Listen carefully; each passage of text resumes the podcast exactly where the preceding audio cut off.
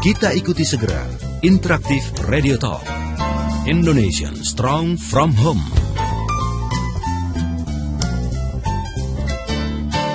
Indonesian Strong from Home bersama Ayah Edi, praktisi multiple intelligence dan holistic learning. Selamat mengikuti.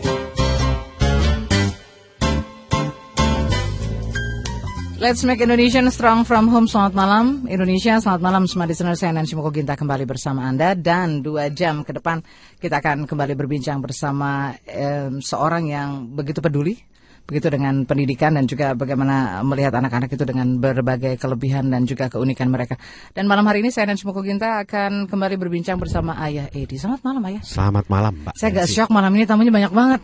Saya juga shock hari ini Mbak Tapi senang, Nancy, ya. cantik sekali. Kalau kalau cantik nggak usah shock Ayah. Nggak usah shock, tapi Oh, harus disyukuri. Gitu. Alhamdulillah. Oke, terima kasih pujiannya, tapi kayaknya 10 dollars for the compliment ya. ya. Oh, thank you. Boleh. Enggak, enggak bercanda ya. Baik, malam hari ini kita akan bicara tentang sekolah ya, katakanlah seperti itu ya. Ya. Itu itu sekarang yang yang mungkin menjadi juga eh, cikal bakal bagaimana Ya. generasi-generasi kita ini nanti ke depan seperti itu. Ya, Tetapi ya. apakah hanya sekedar sekolah, hanya sekedar Ya. sebuah fasilitas, tetapi Ya. eh, makna dan tujuan yang mendalamnya itu juga nanti akan kita coba ulas ya. ya. Ya. Eh, saya pernah memberikan seminar di sekolahnya Mbak Arfi. Ini bukan promo sekolahnya Mbak Arfi. Kalau Hmm. sekolah beliau mah udah penuh, udah ngantri, udah nggak perlu murid katanya. Oh, oh, oke. Iya, kalau saya kasih murid aja malah komplain kok gitu. Oh, oke. Kalau gitu kita perlu bikin lagi satu yang baru nih. kalau bikin franchise nggak tahu tuh Mbak Arfi mau apa enggak. Tapi intinya begini, eh, Mbak Arfi ini adalah eh, aktivis sebenarnya. Beliau tidak berlatar belakang pendidikan, sama seperti saya. Eh, modalnya cuma satu, mungkin kepedulian sama kegilaan ya Mbak Arfi. nah terus eh, ya saya pernah bicara bahwa eh, kita kebanyakan menyekolahkan anak gitu berdasarkan eh, kalau udah sekolahnya bagus, sekolahnya mahal, sudah kita anggap Referensi mungkin dari banyak kan dari luar, tidak tidak Iya. karena kita sendiri begitu ya. Bahkan lebih banyak klaim-klaim ya, klaim sekolah unggulan, Hmm, sekolah ini, sekolah nomor satu, nomor ya, Ya. gitulah.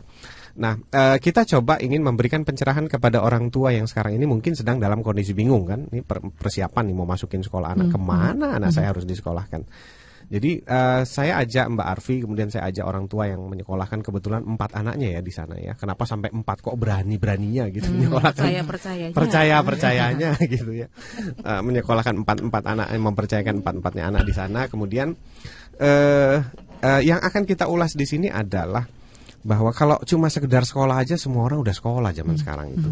Nah apakah dengan menjaminkan anak kita sekolah itu pasti masa depannya sukses? Nah sekarang sekolah yang bagaimana sih yang benar-benar membuat orang eh, tua itu yakin dan merasa damai ya? Karena eh, setelah kita menempatkan anak kita di sekolah kan kita otomatis kembali lagi ke dunia kerja kita, ke aktivitas seharian kita. Nah, eh, apakah selama ini benar-benar kalau kita sudah menempatkan di satu sekolah tertentu dan sekolah yang bagaimana yang benar-benar nantinya paling tidak itu ada semacam eh, kepastian, kejelasan anak saya mau jadi apa. Nah itu dia kira-kira yang dulu pernah saya angkat juga bahwa Bill Gates sendiri pernah waktu suatu ketika ya ditanya sama Oprah, kamu udah sekolah di sekolah yang luar biasa loh Harvard, you know everybody gitu kan, tapi kenapa kamu Akhirnya keluar? memutuskan gitu di tengah jalan ya. ya. Nah Bill Gates jawabannya sederhana Because I know what I want gitu kan Because I know what I want Karena saya udah tahu apa yang saya mau Nah masalahnya anak-anak kita yang di sekolahan itu Tahu nggak apa gitu yang ya? dia mau Oke. Nah, itu Dan kira-kira semoga masalahnya. malam hari ini apa yang kita coba akan ulas selama kurang lebih dua jam dari pengalaman em, Mbak Arfi ya begitu Ya. dengan sekolah semut-semutnya, sekolah alam semut-semut dan juga nanti dari pandangan orang tua. Nah Ya. ini apa yang sebetulnya perlu dipersiapkan ya, bukan hanya sekedar memaknai sekolah itu sendiri sebagai sebuah eh, kegiatan begitu ya ya, bagaimana anak-anak itu mendapatkan eh, jenjang pendidikan, tetapi makna atau arti yang lebih dalam itu yang akan kita Betul, nanti coba betul, ulas. betul. Dan malam hari ini tadi sudah disebut-sebut oleh ayah begitu tamu-tamu beliau yang spesial malam hari ini ada Mbak Arfi Destianti. Eh, Selamat malam, udah lama nggak ketemu kita? Selamat malam assalamualaikum Waalaikumsalam. Tapi yang jelas penampilan lebih luar biasa ya. ya. Luar biasa. Lebih lebih luar biasa dari saya loh. Lebih spiritualis ya. Begitu. Kalau beliau ini adalah direktur sekolah semut-semut eh, The Natural School dan juga pendiri yayasan eh, semut beriring menarik sekali ya, lucu ya. Ini pasti ada filosofi yang mendalam kenapa hal ini di- diambil oleh Mbak Arfi dan juga uh, beliau ini sebagai seorang uh, publisher begitu ya Mbak. Masih di Te- Teacher Guides ya majalah Teacher Guides. Nah dan kita juga nanti akan berbincang dengan uh, orang tua yang kebetulan beliau juga sudah memilih sekolah semut-semut ini ya untuk putra putrinya ya. Empat orang itu yang kata ayah berani beraninya empat empatnya gitu ya. Baru empat. Oh baru empat. Oh mana lagi maksudnya? Ada bapak Mizanul Hakim. Selamat malam Pak Mizanul. Terima kasih sudah hadir. Selamat malam. Betul. assalamualaikum warahmatullahi Waalaikumsalam. beliau ini regional examiner eh, manager ya untuk uh, waduh Coca Cola ini ya. Oh Coca Cola masih bisa ya. Kebetulan ini sebut merek nih, sebut merek. merek nggak apa-apa. Iya, nggak apa-apa sekali-sekali ya. promo sekali. nah, malam hari ini kita akan eh, bicara dengan eh, beberapa tamu spesialnya Ayah. Tapi sebelum kita ngobrol, kita juga undang nanti Anda, semua listener untuk bisa juga ngobrol dan berinteraksi bersama kami. Tentunya di eh, dua line yang kita buka untuk Anda. SMS di 0812 11 eh, 12 959 dan juga di SMS di line telepon di 021 398 33888. Tapi sebelum kita ngobrol lebih banyak, saya juga akan berbagi informasi terlebih dahulu supaya nanti ngobrolnya jadi lebih seru. Karena kita akan ngobrol dengan Anda sampai dengan pukul 10 nanti, jadi pastikan waktu ini bisa dimanfaatkan dengan sebaik-baiknya. Jadi bagaimana sih sebetulnya memaknai arti sekolah itu sendiri, bukan hanya untuk orang tua, tetapi juga untuk anak-anak generasi penerus kita. Jangan ke mana-mana, kami akan segera kembali. Terima kasih, smart listener. Kita masih kembali untuk Anda dan juga masih berbincang bersama Ayah Edi, praktisi pendidikan berbasiskan multiple intelligence dan holistic learning. Dan juga di samping kanan saya ada orang yang begitu peduli, begitu ya. Orangnya orang jurnalistik gitu ya, tapi sangat peduli dengan pendidikan gitu ya. ya. Ini yang mungkin kita perlu juga ini ya, perlu uh, ambil inspirasinya begitu dan uh, nanti kita bisa dapatkan insight-nya. Ada Mbak Arfi dan juga ada Pak Mizanul yang akan kita ajak ngobrol tentang bagaimana sih sebetulnya uh, mungkin dari dimulai dari orang tua dulu terlebih dahulu seperti itu ya. ya. Uh, bagaimana memahami arti sekolah itu dan juga nanti memberikan insight kepada anak-anak sehingga mereka tahu tujuannya bukan hanya sekedar mungkin aktivitas dari pagi sampai uh, hanya sebuah rutinitas biasa begitu. Ya. Dulu kita awal-awalnya bareng tahun awal-awalnya bareng ya Mbak ya kalau nggak salah ya. Jadi awal-awalnya bareng Mbak Arfi eh, bergeraknya di bidang sekolah waktu Yes. itu saya di bidang pencerahan keluarga dan orang tua. Persis. Jadi Mbak Arfi itu bikin sekolah. Tadinya saya juga melihat Mbak Arfi ini yakin nggak yakin ini ber- tahan berapa lama ini gitu ya. Jadi antara yakin Awalnya dan nggak- tidak nggak yakin juga. Iya lah, wong sekolahnya kan dibikin di kebun gitu. Masih banyak pohon-pohon, masih ada belalang, masih ada kodok kalau pagi kan gitu. Apa iya ada orang tua yang mau nyekolahin anaknya di situ gitu ya? Iya gitu. Ah, Cuma kita memang dari awal eh, apa namanya punya idealisme yang sama walaupun tidak punya background pendidikan. Nah, beliau bergerak dan kita masih terus beriring saling tukar pikiran. Hanya bedanya ranah beliau itu adalah di sekolah formal, Ya. Eh, ranah saya itu masuk ke arisan-arisan, kemudian ya seperti itu ke RT RT, ke RW RW dan sebagainya. Waktu itu difasilitasi oleh salah seorang RW di daerah Bogor di Cimanggu, kemudian ke arisan sampailah akhirnya terdengar sama Pak Wali Kota Bogor yang sekarang ini menjabat dua kali, kemudian kami difasilitasi sampai ke Sifat Tahunan, RRI dan sampailah akhirnya ke Smart Advice. Nah ternyata kita masih tetap berjalan bersama dan saya juga terkagum-kagum sama Mbak Arfi ternyata beneran serius ini orang gitu. Emang nggak kelihatan nggak serius ya, saya? jadi kebunnya sekarang benar-benar jadi sekolahan dan banyak muridnya gitu. Nah ini adalah suatu hal yang menurut saya harus eh, kita sharekan karena waktu itu kita masih eh, berpikir dalam bentuk kerangka konsep dan sekarang ini sudah mulai diaplikasikan dan ternyata sudah menghasilkan sebuah sekolah yang eh, setidaknya membuat seorang tua ya kalau katakan kita nggak bisa undang semuanya salah satu orang tua di sini sampai mempercayakan empat empat anaknya eh, di sana. Nah mungkin kita bisa gali kepada beliau berdua ini eh, seperti apa sih wujudnya, terus aplikasinya di tengah-tengah permasalahan yang kalau kita sering dengar adalah tapi kan pemerintah begini, tapi kan pemerintah begitu. Nah bagaimana beliau berdua ini mensikapi eh, kondisi yang ada supaya anak-anak kita itu tetap punya apa ya yang tadi saya katakan dia punya kejelasan mau jadi apa, mau bagaimana dan apa yang eh, mereka pelajari itu benar-benar yang nanti akan mereka gunakan di kehidupan. Punya manfaat ya setidaknya ya. Iya begitu. Mudah-mudahan nanti smart listener bisa join ya, kita bisa sharing bareng karena kita bukanlah yang terpandai juga Ya. yang paling tahu. Siapa tahu nanti Smart Listener juga punya ini ya, ayah dan bunda juga punya apa namanya eh, inspirasi dan Pengalaman sudah atau pengalaman yang sudah ya. dilakukan dan bagaimana memilih yang terbaik buat anak-anak. Tapi sekarang kita ke Mbak Arfi dulu nih, Ya, ayah. boleh, boleh ya? silakan. bintang tamu yang jarang-jarang bisa didatangkan ke Smart FM ini harus digali lebih banyak. Nah, Iya. Mbak Arfi kita sudah ketemu beberapa tahun yang lalu begitu ya dan sekarang kita ketemu lagi. Nah, ini kalau kita melihat uh, perkembangan dan juga tantangan yang ada sampai dengan saat ini seperti apa sih Mbak ininya? Tetap bisa komit dan tetap bisa konsisten. Oke, makasih banget Mbak Nancy. Senang banget ketemu lagi. Dan ini radio yang selalu saya berikan inspirasi pada semua guru di mana pun yang didengerin Bu Iya Smart FM. Karena dari situ itu selalu ada inspiring banyak hal dan selalu saya bilang ke mereka kepada teman-teman guru kalian bukan hanya guru di kelas yang hanya mengajarkan mata pelajaran ini itu, tetapi mereka adalah guru kehidupan. Makin rumit kehidupan ini di tengah anak-anak. Kalau tadi pertanyaannya perkembangannya seperti apa? memang makin berkembang. Kalau kita cermat saja, misalnya entah kita di kota kita yang lama ke tempat kita kelahiran, ada nggak sekolah yang coba anda cermati dari dulu begitu saja sampai kita mungkin sekarang sudah berkeluarga lihat itu sekolah, apakah masih bentuknya sama? Atau makin besar, guru-gurunya makin banyak, atau sebaliknya, jangan-jangan semuanya sudah makin makin tua makin kusam dan Atau mungkin hilang tanpa bekas hilang gitu. tanpa bekas. Nah itu ada satu analogi yang saya ingin eh, pakai dan sangat eh, bagi saya luar biasa adalah eh, kata-kata sebagai valensi sebuah sekolah. Valensi itu adalah sebuah kekuatan di mana eh, itu sebenarnya istilah kimia di mana ketika proses itu terjadi seberapa valensi kita tuh diukur dari situ. Sekolah macam kami ini juga valensinya sangat selalu mendapat tantangan-tantangan besar banyak yang bisa bertahan dan makin eh, asik ya dengan eh, di tengah perubahan berenang di tengah perubahan. Ada yang bisa bertahan dengan eh, kondisi seperti ini.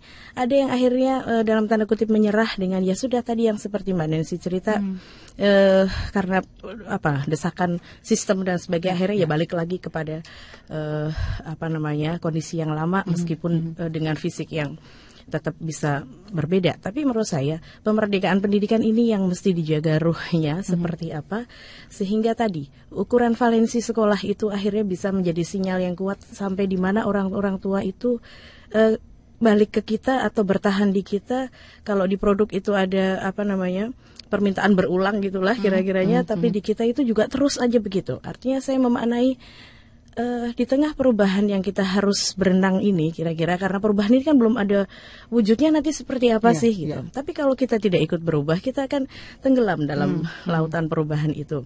Dan saya masih bersyukur eh, sekolah macam kami masih bisa memilih orang tua. Seperti tadi pagi saya sedang eh, wawancara karena memang mereka masih satu-satu harus ketemu saya kalau memang mau masuk. Ini yang saya syukuri karena beberapa waktu yang lalu saya juga diskusi dengan salah satu tokoh pendidikan. Dia bercerita di Jakarta bagian utara itu semua sekolah sudah dikendalikan orang tua dalam arti orang tua bisa bisa pindah sekolah bersama-sama hanya karena perbedaan biaya sedikit saja begitu ya. Artinya mes- mes- sudah menjadi mass product yang yang ukurannya hanya itu. Tapi saya bersyukur saya masih bisa memilih eh, orang tua. Manakala orang tua itu masih bisa mengat- mengatakan Kenapa memilih sekolah ini? Ya karena deket-deket aja jarak. Itu saya sampai apa probing sampai di mana pun. Passionnya apa bu? Gitu ya. Dia nggak nemu gitu. How come kalau nanti kita berpartner dia nggak bisa memaknai ini sebagai satu passion? Artinya ini akhirnya yang menggugurkan eh, calon orang tua murid itu makin kita bisa menseleksi apa kita dalam passion yang sama. Iya. karena kita harus bertahan dalam kondisi yang sangat wah. Taf. Surat taf. luar biasa godaan orang tua itu kan kalau nggak bertahan kembali. Padahal makin banyak makin apa namanya? Makin makin nyata. Satu kata saja yang selalu saya ingat minat gitu ya. minat ini kalau dipelihara itu kita kan sekarang ini konon kata para ahli baru memakai 20% saja kekuatan otak kita. Yang lainnya ke mana? Karena minatnya tidak digali. Ini tantangan besar dan makin besar valensi kita.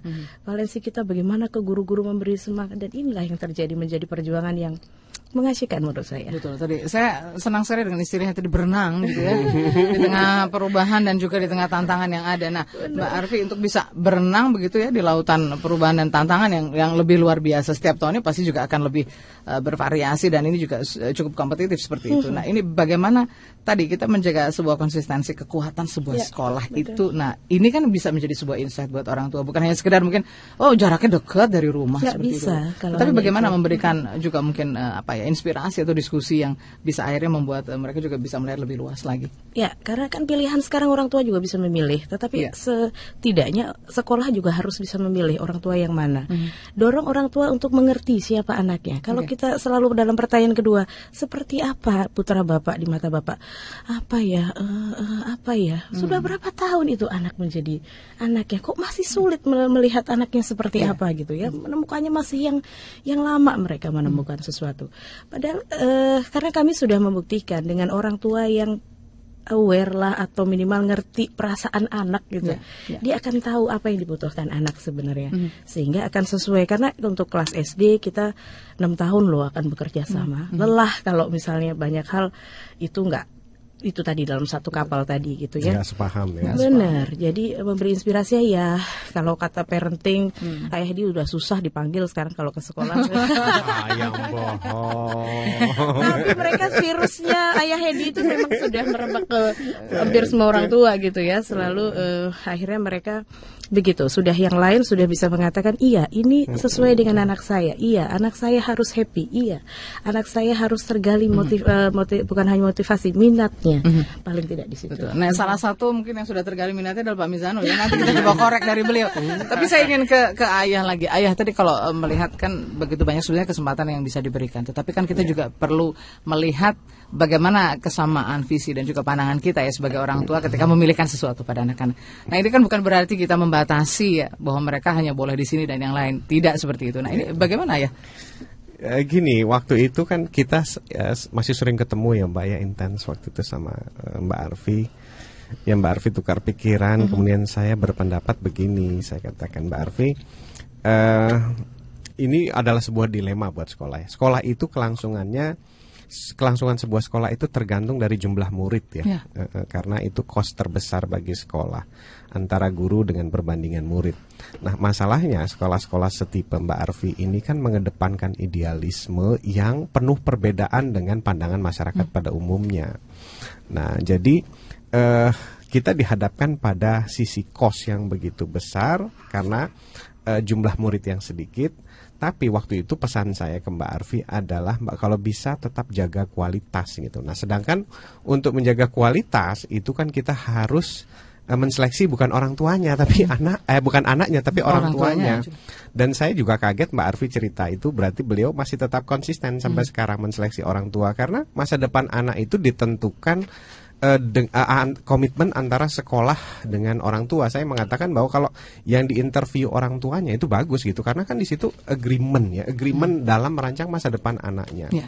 Nah, kemudian eh, ya hal-hal lainnya adalah bahwa eh, sekolah ini bukan hanya formalitas gitu. Kalau misalnya, eh anakmu udah usia berapa? Oh ya harusnya sekolah kelas sekian. Itu nggak begitu lagi sekarang zamannya.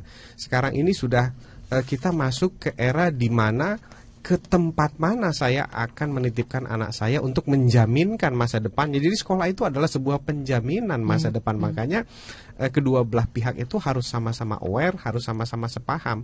Betul sekali Mbak Arfi bilang kalau misalnya ini nggak masih nggak sepaham itu lelah. Enam tahun itu bukan waktu yang sedikit gitu.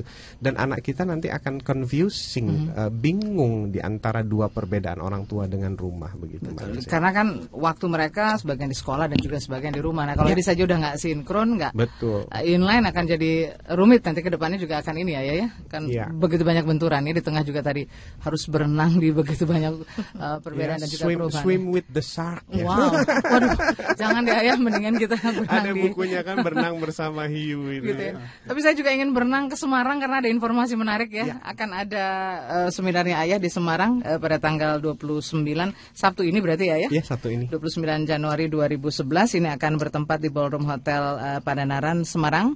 Dan untuk Anda yang ingin nanti bergabung dan langsung uh, bertemu Ayah, silakan saja Anda bisa menghubungi uh, kontak personnya ada Lastri di 02476011322 atau Cici di 081573 kali 6890. Nah, pastikan informasi berikutnya di mana lagi setelah di Semarang ya. Nanti kita Satu, akan satu hari penuh. satu hari penuh Dari ya. pagi sampai sore. Betul. Setelah ke Semarang ayah akan ke mana nanti akan kita bagikan informasinya selepas beberapa pesan berikut ini. Ayah Edi masih bersama tamu-tamu spesial ada Mbak Arfi dari Direktur Sekolah Semut-Semut dan juga ada Pak Mizanul Hakim. Beliau ini selain juga uh, seorang regional examiner dari uh, Coca-Cola. Ini beliau dapat region Jawa Bali begitu ya.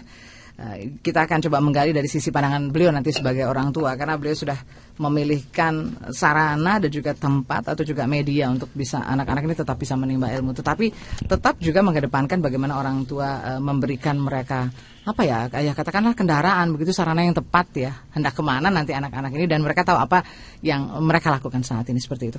Kita coba gali dulu dari sisi orang tua. Kalau Ya, dari silakan. seorang uh, tadi Mbak Arfi ya yang begitu peduli dengan pendidikan Nah, ini Pak Mizanul sendiri. Pak bagaimana sih Pak tadi menyamakan pandangan begitu dan juga me- menemukan makna sesungguhnya? Apa yang dibutuhkan anak-anak seperti itu? Kan bukan hanya sekedar orang tua ingin mencarikan sebuah fasilitas yang katakanlah bukan hanya sisi baiknya saja tetapi bagaimana manfaat ke depan dan tujuan yang mendalam itu? Ya, eh, pertama-tama mengapa saya milih ke sekolah semut-semut ini? Itu awalnya saya merasa oke. merasa nyamannya dulu. yes oke Saya merasa eh, poin utama itu nyaman. Saya nggak seperti Pak Edi bilang nih tadi Iya. Pak Edi bilang saya menitipkan anak saya saya menjadi apa gitu. Oke. Belum, Belum- sampai ke sana saya. sampai.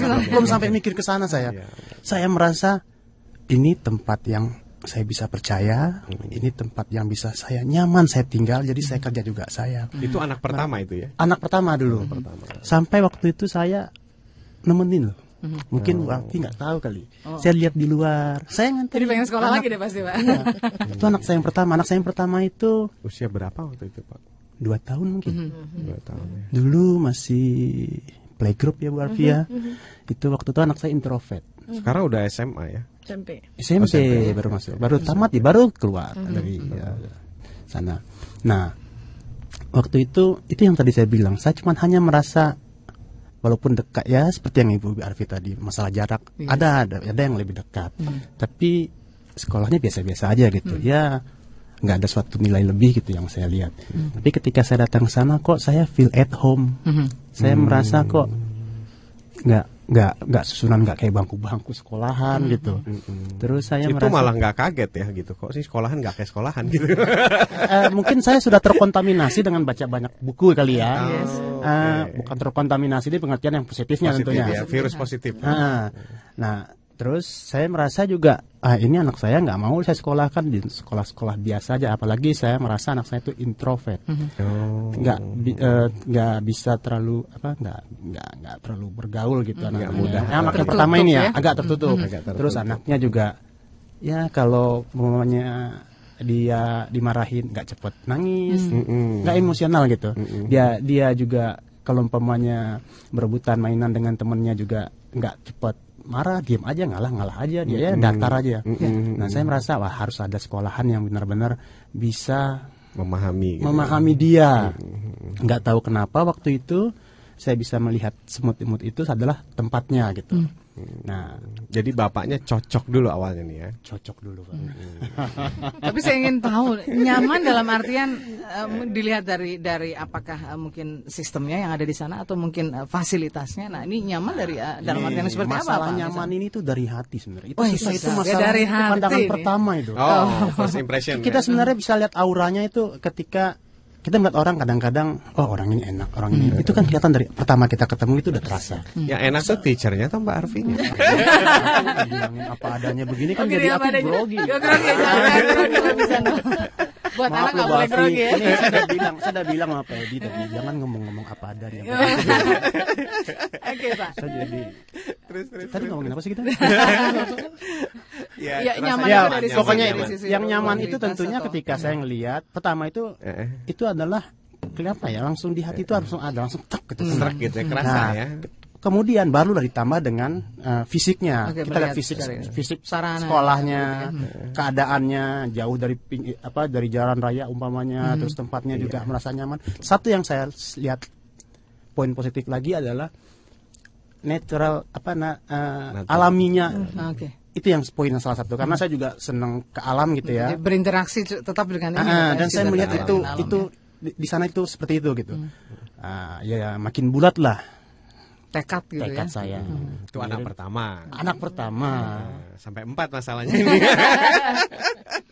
Lalu Pak setelah eh, proses begitu katakanlah si si eh, tadi ya si Kecil. Sulung ya. Siapa namanya itu ya? Namanya siapa? Sasa. Sasha. Sasha. Nah ini apa yang dilihat setelah itu Akhir- sampai akhirnya memutuskan ya, anak kedua, ketiga dan keempat juga ada, ada di situ Pak.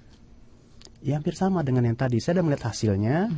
Terus Sasa ini saya melihat merasa nyaman. Dia juga saya merasa happy dengan perkembangannya dan saya juga Sudah Ya. bisa lebih terbuka begitu. betul. Ya walaupun mungkin bahan bakunya memang dia orangnya pendiam, nggak akan ya. juga nggak akan juga berubah. Yes. Tapi paling nggak saya bisa lihat bahwa dia dapatkan tempat yang Enjoy. Gitu. enjoy di sana yang yang sesuai dengan dia dan dia nggak merasa kalau saya membayangkan ya kalau umpamanya di sekolah-sekolah anak-anak yang mungkin gurunya sedikit anaknya banyak Ya. kapan mau dapat perhatiannya gitu kan anak saya pendiam terbatas gitu begitu ya. Iya, interaksi terbatas ya kapan bisa dia dihargain eksistensinya atau bisa dilihat eksistensinya dia. Nah ketika saya melihat ad- kakaknya jadi kayak begitu nah, ad- adiknya itu ekstrovert oh jauh berbeda dengan yang ini Oh, Bumi Langit. cheerful bumi langit Ad- si Usia Sasa berapa ini itu? Selisih berapa selisihnya tahun? satu setengah tahunan Atau setengah tahun ya. Nah, setelah umur hampir dua tahun dia pengen masuk playgroup, saya masukin lagi, Iya, iya, masukin iya. lagi bareng dia sekolah. Cocok juga Cocok gitu ya. juga, itu dia sama juga, itu yang Berarti yang dua cocok, yang rame juga cocok iya. ya. itu ya itulah makanya yang saya bilang tadi. Jadi ya saya merasa eh, benar-benar cocok untuk metode sesuai apa yang saya inginkan. Mau seperti apa pun anaknya, nggak ada masalah untuk di situ gitu. Yes. Iya, iya, iya. Nah, berlanjut lah itu sampai, anak Sampai keempat ke- loh. Yang keempat ya. Padahal beda-beda ini ya, beda-beda gaya Beda. karakter, beda. Oh, karakter gaya. beda-beda. Stepanya beda ya. Beda. Tapi bapaknya sama. Bapaknya kan ya? alhamdulillah sama. Ibunya juga sama sih. sama, tapi itu. empat-empatnya beda ya. Betul, tapi anaknya beda-beda. Ini ini yang menarik berarti kan ada sebuah sistem begitu ya yang sudah Iya. diterapkan di sekolah eh, semut-semut ini. Nah ini sistem bagaimana anak itu tetap kalau dia on di rumah akan tetap juga on di sekolah Betul. seperti itu. dan begitu juga sebaliknya. Iya, nah ini betul. apa yang coba kita bisa lihat ayah dari dari sistem yang yang coba Atau digunakan. saya boleh tanya sebentar Oh, nggak? oke, Benar boleh. nggak? Ini Pak Edi ini harus jawab dulu nih. Saya jawabnya cuman tadi karena saya merasa nyaman dulu. Oke. Iya. Jadi bukan yang kayak Pak Edi bilang tadi, Iya. saya menitipkan anak saya supaya menjadi orang. Waduh, perasaan gue nggak mau banding sekolahan itu untuk sampai sebegitu parahnya itu kan tanggung jawab kita sebagai orang Iya, tua iya, juga gitu. iya. Walaupun juga ada lah minta, minta kontribusi dari sekolahan itu untuk Iya. meluruskan atau menjadikan anak itu jadi mengakselerasikan lebih iya, sesuatu yang eh, impian saya gitu. Iya. Bagaimana tuh Pak Edi? Eh, gini, kalau bahasa gampangnya itu kan kita bicara tentang bahasa idealisme ya Mbak Arfi ya. Kalau bahasa gampangnya sih sederhana. Kalau anak kita masuk ke sekolah itu dia betah sudah, that's enough gitu. Karena betah itu indikator bahwa sekolah itu ramah otak gitu. Jadi otak itu nggak ada yang nggak beres. Jadi kalau misalnya anak nggak betah ya, yang nggak beres itu sistemnya gitu. Jadi kalau misalnya setiap anak nih kita udah buktikan ya anaknya empat beda-beda tapi betah semua berarti sekolahnya ramah otak, sistemnya ramah otak, gurunya pun ramah otak. Gitu kan komponen sekolah nggak hanya building, di situ ada teacher, ada sistem yang diramu sedemikian rupa. Kira-kira seperti itu. Jadi eh, kalau saya ditanya sama awam, apa sih cari sekolah yang baik ciri-cirinya? Ayo trial trial saja. Kalau di trial anaknya besok mau balik lagi dengan cheerful ya ya sudah nggak usah banyak teori lah saya katakan gitu. Hal yang sederhana saja sederhana ya, sekali Jadi gitu. Uh, uh, tapi kalau misalnya yang nanya canggih kan banyak juga tuh yang nanyanya canggih. Dapat apa anak saya di sini pakai Cambridge apa pakai IB nah itu ya mau nggak mau kan perlu kita jawab apa itu IB apa itu Cambridge. Walaupun kita mungkin tidak mengacu ke sana justru kita punya ramuan lokal yang yang mengambil atau yang kita ramu dari keluruhan apa keluhuran bangsa ya Mbak. Saya ingat waktu itu Mbak Arfi eh, banyak sekali berbicara tentang eh, Romo Mangun ya Ya. sekolah beliau yang di Mangunan dan saya dikasih bukunya sampai sekarang itu menjadi pakem saya. Dan justru eh, kalau boleh kita sampaikan di sini antara Mbak Arfi dan saya itu tidak pernah ada pakem baku ya Mbak ya. Jadi yang ada kita terus belajar dan terus belajar membuat pakem-pakem yang mengikuti kecocokan anak. Jadi bukan anak kita pakemkan harus begini, tapi setiap kali ada temuan baru, temuan baru, oh berarti kita nih yang harus mengubah ini, ini, ini, itu. Jadi bukan tuntutan pada sebuah perubahan itu saja, tetapi bagaimana mengikuti perubahan itu juga mengikuti eh, Iya. si anak itu ya, Ya, keunikan dan ini. bayangkan Mbak kalau dua anak kembar aja tidak ada yang sama kan, berarti eh, eh, tidak boleh ada bukan tidak boleh maksudnya pakem itu harus mengikuti perkembangan zaman, perkembangan anak. Nah, sepanjang ingatan saya, saya sama Mbak Arfi itu tidak pernah ada satu pakem yang baku. Memang ada sih sebuah standar pelaksanaan, Mhm. tapi selalu diskusi kita itu tentang kalau ada masalah gini ya opo mas, Hmm, nek ono masalah gini ya opo mas, nek ono Ada gini ya opo. penyesuaian-penyesuaian ini. ya. Iya, itu bahasanya Mbak Arfi kayak begitu. Nah, kalau saya nggak tahu ya, saya juga manusia kan ada lagunya ya. Saya katakan sih Mbak tak golek sih gitu ya. Bahasa Inggrisnya itu Roaming nih. Iya. Kalau bahasa Inggris itu coba saya cari dulu Mbak, saya pelajari dulu pasti nanti ada jawabannya terus kita ketemu lagi. Oh, mungkin coba begini, coba begini, coba begini dan Mbak Arfi ini kelasnya sudah masuk anak-anak yang super canggih gitu. Jadi kalau kadang-kadang eh, klien-klien saya yang luar biasa itu yang mampu handle itu ya baru Mbak Arfi yang saya tahu gitu. Seperti itu. sini gitu ya. Iya, makanya kalau kita lihat penampilannya sekarang agak lebih spiritual itu ya mungkin karena Mas Edi, tapi tadi Gimana? tadi menarik tadi kalau eh, trial kemudian anaknya senang. Dulu mungkin iya, tapi sekarang bagi saya nggak cukup gitu ya. Selalu harus merasa oke semua anak rasanya dikasih apa environment yang kayak gitu seneng wong itu dunia dia gitu ya. Iya. Jadi kalau sekali lagi kalau orang tua jawabannya, habis anakku udah seneng, bagi saya belum cukup gitu. Selalu saya cari passion bapak apa bapak ibu apa yang dicari harus itu. Ya. Jadi makin berubah lagi kan sekarang ini ya eh, apa pertanyaan dan eh, eh, yang saya cari lebih lagi tidak hanya sekedar anak seneng nggak cukup gitu. Itu masih mendasar begitu mbak. Eh, Belum lagi kita gali yang lebih dalam lagi ya. Apa apa tujuan yang akan ingin dicapai bukan hanya sekedar hasil, tapi mungkin uh, ingin yang, di- yang ingin dicapai itu apa ya outcome-nya seperti itu. Baik, saya juga ingin mencapai hasil akhir, tapi harus melewatkan dulu beberapa informasi berikut. Terima kasih sudah uh, banyak sekali pertanyaan yang anda hadirkan melalui SMS dan pastikan juga anda bisa bergabung di line telepon karena kita juga nanti akan membuka kesempatan ini di 021398338888. Tapi saya juga akan berbagi informasi sebelum beberapa informasi yang akan lewat. Jadi pastikan Anda akan ada juga coming soon nanti Ayah Hedi akan hadir di Medan rupanya ya. Ini saya sudah dapat amanah dari Maurice ini untuk juga woro-woro bahwa untuk eh, mengetahui coming soon-nya kapan ini sekitar bulan Februari Anda bisa eh, mendapatkan info lebih lanjut melalui Smart FM eh, Medan. Silakan menghubungi Maurice dan rekan-rekan di eh, 0614525757. Dan untuk yang di Semarang silakan saja menghubungi Mbak Lastri atau Mbak Cici di 0247601322 atau di 081573 kali 6890 untuk kesempatan berjumpa ayah di Semarang akan eh, hadir seminar di Ballroom Hotel Padanaran dan ini akan dilaksanakan eh, hari Sabtu jam 9 sampai dengan 16 waktu Indonesia Barat tanggal 29 Januari 2011. Jangan ke mana-mana kami akan segera kembali. Terima kasih Smart Listener. Kita kembali untuk Anda di Indonesian Strong From Home dan tanpa terasa Ayah Edi masih berbincang bersama narasumber yang luar biasa. Ini waktu kita juga berjalan tiga sesi sudah terlewati. Iya, kerasa ya. Iya betul. Tapi masih ada banyak sesi dan nanti juga kita akan coba menanggapi beberapa SMS yang ada dan Ya. juga Anda yang bergabung di line telepon silahkan masih kami undang di 021398338888 karena kita masih mengulas tentang eh, apa arti sekolah itu dan juga bagaimana sebetulnya memaknai ya kenapa sih anak-anak kita harus bersekolah dan kenapa harus di sekolah itu seperti itu dan ini harus jelas karena harus inline antara sekolah orang tua dan nanti anak yang akan bisa merasakan hasilnya ya ya. Ya. Hasilnya itu mau jadi baik atau tidak itu tergantung bagaimana kesepakatan keduanya.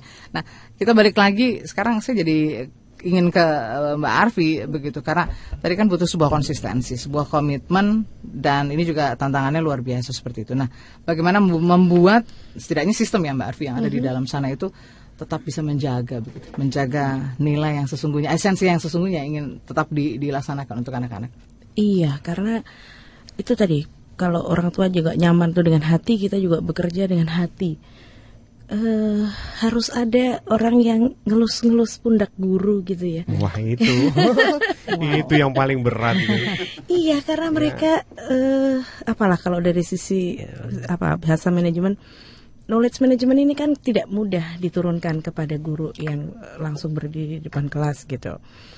Jadi yang harus dijaga adalah eh, pembuktian-pembuktian bahwa yang mereka lakukan itu untuk anak-anak yang di depan mereka dan 30 tahun kemudian dia akan memimpin bangsa inilah kira-kira. Selalu ada sesuatu yang besar, yang makro yang yang membuat ini jangan hanya yang lebih luas gitu betul, ya. jangan hanya apa yang ada di kelas saja yang terjadi, tapi dari omongan celetukan dia aja itu memang kadang-kadang kita berlatih sampai kalau anak ini berkata, begini jawaban guru apa? Itu kita beramai-ramai berlatih gitu mencari jawabannya.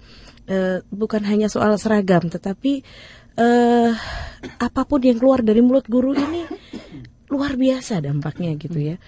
Bahwa saya barusan ini ber apa namanya polemik dengan teman-teman juga di Jogja. Eh, anak dia dilapori oleh gurunya kepada orang tuanya kepada ibunya anak ibu ini nggak termotivasi gitu kan. Kebetulan teman saya mengerti sekali soal bagaimana passion anak. Dan dia bongkar apa sih sebetulnya motivasi? gitu ya. Saya juga ini langsung cerita pada guru-guru. Kalau hal pertanyaan tadi menjaga itu adalah bagaimana setiap kasus itu dimaknai kemudian ditafsirkan bersama dan menjadi satu eh, pembelajaran baru. Dan ini terus aja dan harus ada yang apa orang Jawa bilang ngelonin gitu ya harus dikelonin untuk setiap kasus gitu. Memang tidak mudah. Balik lagi tadi soal motivasi jadi eh, kita bongkar banyak referensi. Apa sih iya apa iya anak, anak tidak termotivasi? Ternyata luar biasa yang kita temukan gitu diobrak abrik gitu pem- paham- pemahaman kita. Kita mudah aja misalnya waktu rapotan bilang iya pak kurang motivasi dan sebagainya. Ternyata satu buku yang luar biasa bagus juga eh, dari Alfie Cohen mengatakan sesungguhnya kita ini akan kerepotan menahan motivasi setiap anak.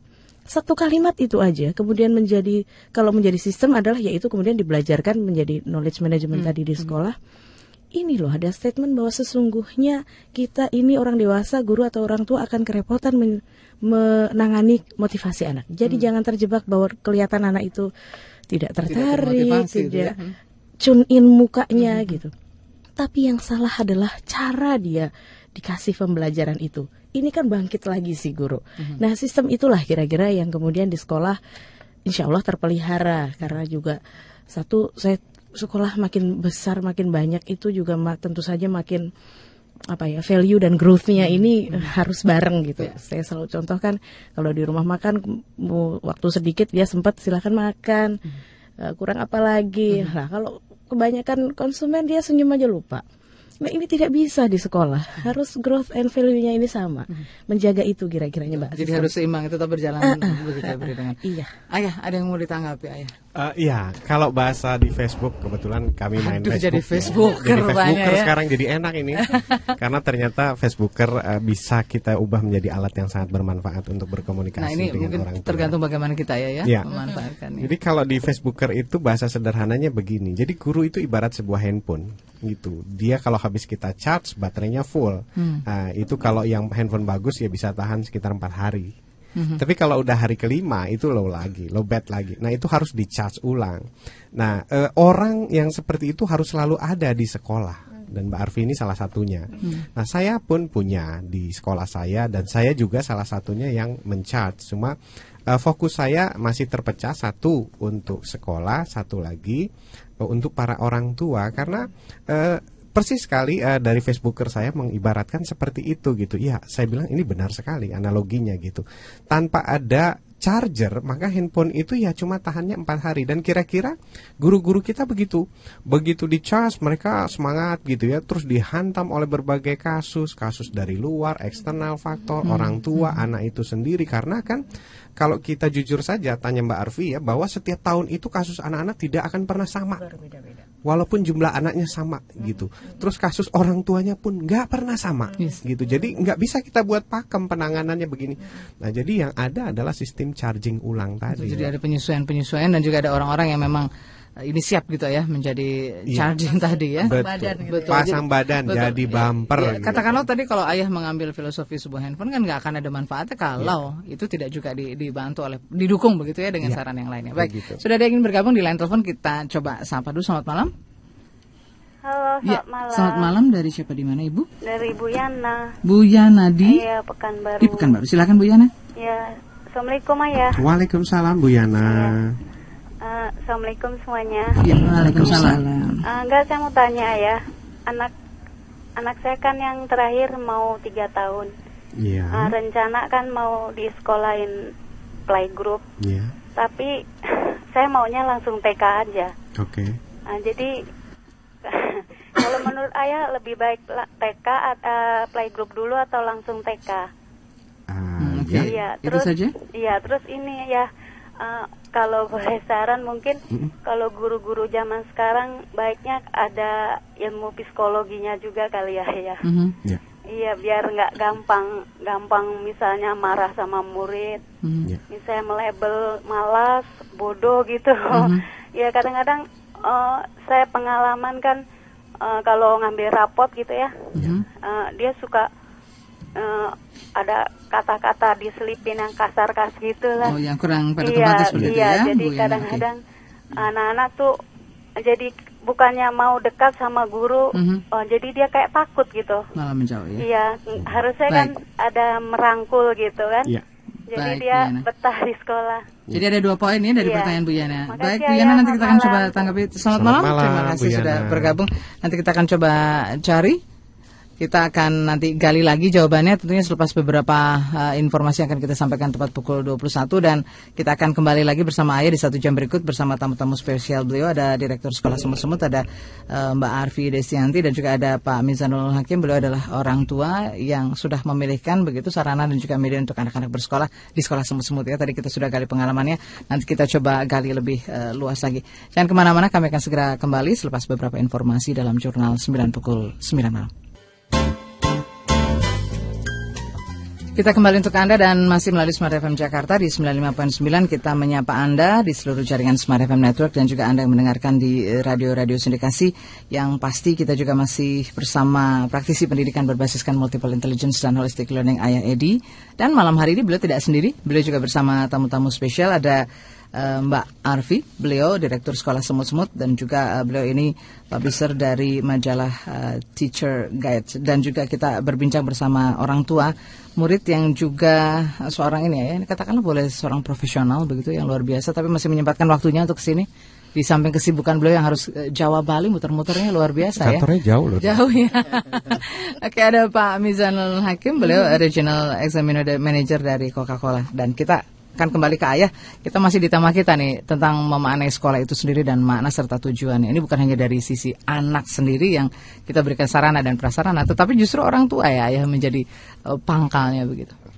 Iya, eh, sebenarnya acara ini kita dedikasikan untuk para orang tua yang mungkin saat ini sedang dalam kebingungan, kebimbangan, Sedang mencari-cari begitu. ya? mencari-cari sekolah yang pas buat anaknya, sementara eh, tidak memiliki referensi apa sih, bagaimana sih caranya.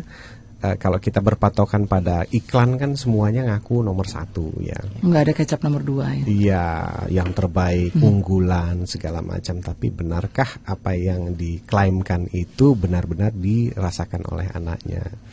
Jadi melalui eh, tema hari ini, mudah-mudahan kita bisa urun rembuk sharing bagi para orang tua yang ingin tahu. eh, ya, kalau kebetulan bisa sekolah di tempatnya Mbak Arfi, kalau masih ada lowongan, ya monggo gitu. Saya mau lowongan jadi guru bisa nggak? Diterima nggak nih kira-kira ya? Guru Kalau saya mau jadi muridnya. Oh, mu- muridnya Mbak Arfi atau muridnya saya gitu kan kalau saya jadi gurunya. Silakan ya. Iya, jadi kira-kira eh, seperti itu ya. Eh, mudah-mudahan ini bisa membantu para orang tua yang sedang kebingungan karena jujur saja eh, sekolah zaman sekarang ini kan nggak murah gitu. Jadi kalau sudah tidak murah, mudah-mudahan ini jadi investasi, Ya. bukan hanya sekedar expense ya. Gitu. Jadi kalau kita dapat barang eh, mahal tapi berkualitas kan puas hati gitu. Tapi begitu kita dapat barang mahal, wah ternyata anak kita malah mogok, malah nggak mau ini, malah begitu-begitu kan eh, sayang begitu. Kira-kira eh, seperti itulah dan eh, lebih kepada sebenarnya kita ingin memberikan eh, apa namanya sharing pengalaman bahwa ternyata eh, sekolah yang dibangun oleh sebuah idealisme itu akan menghasilkan sesuatu yang berbeda dengan sekolah yang hanya ya ingin ikut tren saja ikut tren sekolah oh sekolah ini kalau misalnya orang pakai kurikulum asing kita juga pakai kurikulum asing kalau ini begini ini begitu. Nah ternyata eh, dulu kita belum bisa membuktikan karena 8 tahun yang lalu ya Mbak Arfi ya. Ya kira-kira 8 tahun yang lalu kita masih trial, tapi setelah 8 tahun tentu testimonialnya sudah banyak sekali dan salah satunya ya Pak Mizanul Hakim ini. Ya, makanya beliau kita hadirkan di sini ya, ya. Dan malam hari ini kita juga akan mempersembahkan nanti untuk eh, empat orang yang punya kesempatan untuk dapat ada buku ayah dan juga ada tiga majalah Teacher Guides yang Teacher akan kita Guide, berikan. Oke, nah tadi ada pertanyaan dari Bu Yana di Pekanbaru. Beliau juga sedang mencari eh, yang mana sih sebetulnya saran yang paling tepat untuk eh, mungkin memberikan pendidikan pada anak beliau yang usianya tadi Tiga tiga tahun. tahun, kalau nggak salah ya. Jadi sebaiknya apakah playgroup begitu atau langsung boleh ke TK? Nah ini kira-kira gimana? Apakah juga perlu katanya guru-guru itu diberikan juga pelajaran selain juga mungkin pendidikan secara akademis guru? Ini ada faktor psikologi juga yang harus di ini ya, dipelajari. Ya, saya ingin menyinggung eh, sejarahnya playgroup atau toddler ya kira-kira. Jadi ceritanya tuh begini. eh dulu si siapa namanya Montessori itu mengatakan bahwa toddler, toddler atau playgroup itu tidak diperlukan. Jadi kalau misalnya anak itu belajar di rumah mulai dari dapur sampai ruangan tamu itu sudah cukup untuk usia 3 tahun atau mungkin sampai TK. Nah, kemudian kapan fenomena ini muncul? Ini sebenarnya bukan fenomena dagang, tapi fenomena solusi. Waktu itu Alvin Toffler bilang bahwa nanti akan datang sebuah zaman di mana para ibu bekerja. Itu tahun 69 dia ngomong begitu. Nah, pada saat itulah Alvin Toffler memperingatkan government bahwa Anda harus siap-siap terhadap persi apa generasi karena kalau enggak nanti ada generasi yang hilang. Artinya apa pada saat orang tua bekerja, si anak ini kan kehilangan pemandu, Ya. kehilangan pembimbing. Nah, apa solusinya? Akhirnya government berinisiat berinisiatif untuk mendirikan toddler. Ya, toddler, kemudian kelompok bermain, kemudian berkembang menjadi TK dan sebagainya. Nah, ini sebagai solution. Nah, oleh karena itu kalau saya ditanya apakah tiga tahun harus TK atau langsung playgroup, it's depend on situation. Jadi tergantung situasi Anda di rumah. Kalau Anda full time mother lebih baik pegang sendiri. Itu kata Montessori. Ya. Gitu. Tapi kalau misalnya ternyata Anda orang tua yang bekerja, ada solusinya. Jadi ini sebagai solution. Nah, solusi yang terbaik seperti apa TK yang eh, seperti apa? Makanya kita hadirkan Mbak Arfi, kemudian kita tanya-tanyai. Ya. Ya, bahasa sederhananya kalau kita cobakan di situ anaknya betah gitu. Kira-kira minimal Mbak Arfi malah targetnya nggak cuma betah ya, tapi orang tuanya punya visi. Mau ngapain naruh anak di sini gitu ya. Jangan cuma nitip aja tapi ayo kita bekerja sama. Itu udah satu step uh, ahead ya. Tapi bahasa awamnya ya seperti itu. Nah, ibu tergantung kondisi ibu seperti apa. Kalau full time mother ya pegang aja sendiri. Lawong saya saja saya pegang terus anak saya gitu kan. Kenapa? Karena touch orang tua itu akan berbeda dan di tahun-tahun pertama itu akan diingat sepanjang masa bagi anak. Itu pesannya Montessori. Meskipun Montessori sendiri akhirnya bikin toddler ya. eh, ke sini kesiniannya gitu. Kira-kira. Jadi itu pilihan ibu ya, Bu ya, tentukan sendiri. Baik, Eh, sebelum ayah ke jawaban yang kedua, kita sudah ada penelpon yang ingin bergabung kita terima dulu. Oke. Selamat malam, Smart FM. Selamat malam Mbak Nancy. Selamat malam Pak Sabto, apa kabar balik papan? Baik. Cerah-cerah saja Pak. Baik, Ayah Edi Silakan. dan Bapak Ibu. Iya, saya ingin membuat testimoni apa yang disiarkan malam ini ya. Silakan. Saya sangat beruntung bahwa ketika saya SD itu di mendapat guru-guru yang sangat luar biasa yang mungkin dalam eh, sekarang istilahnya adalah inspiring teacher. Saya sekolah 47 Guru favorit ya, Pak? tahun, iya.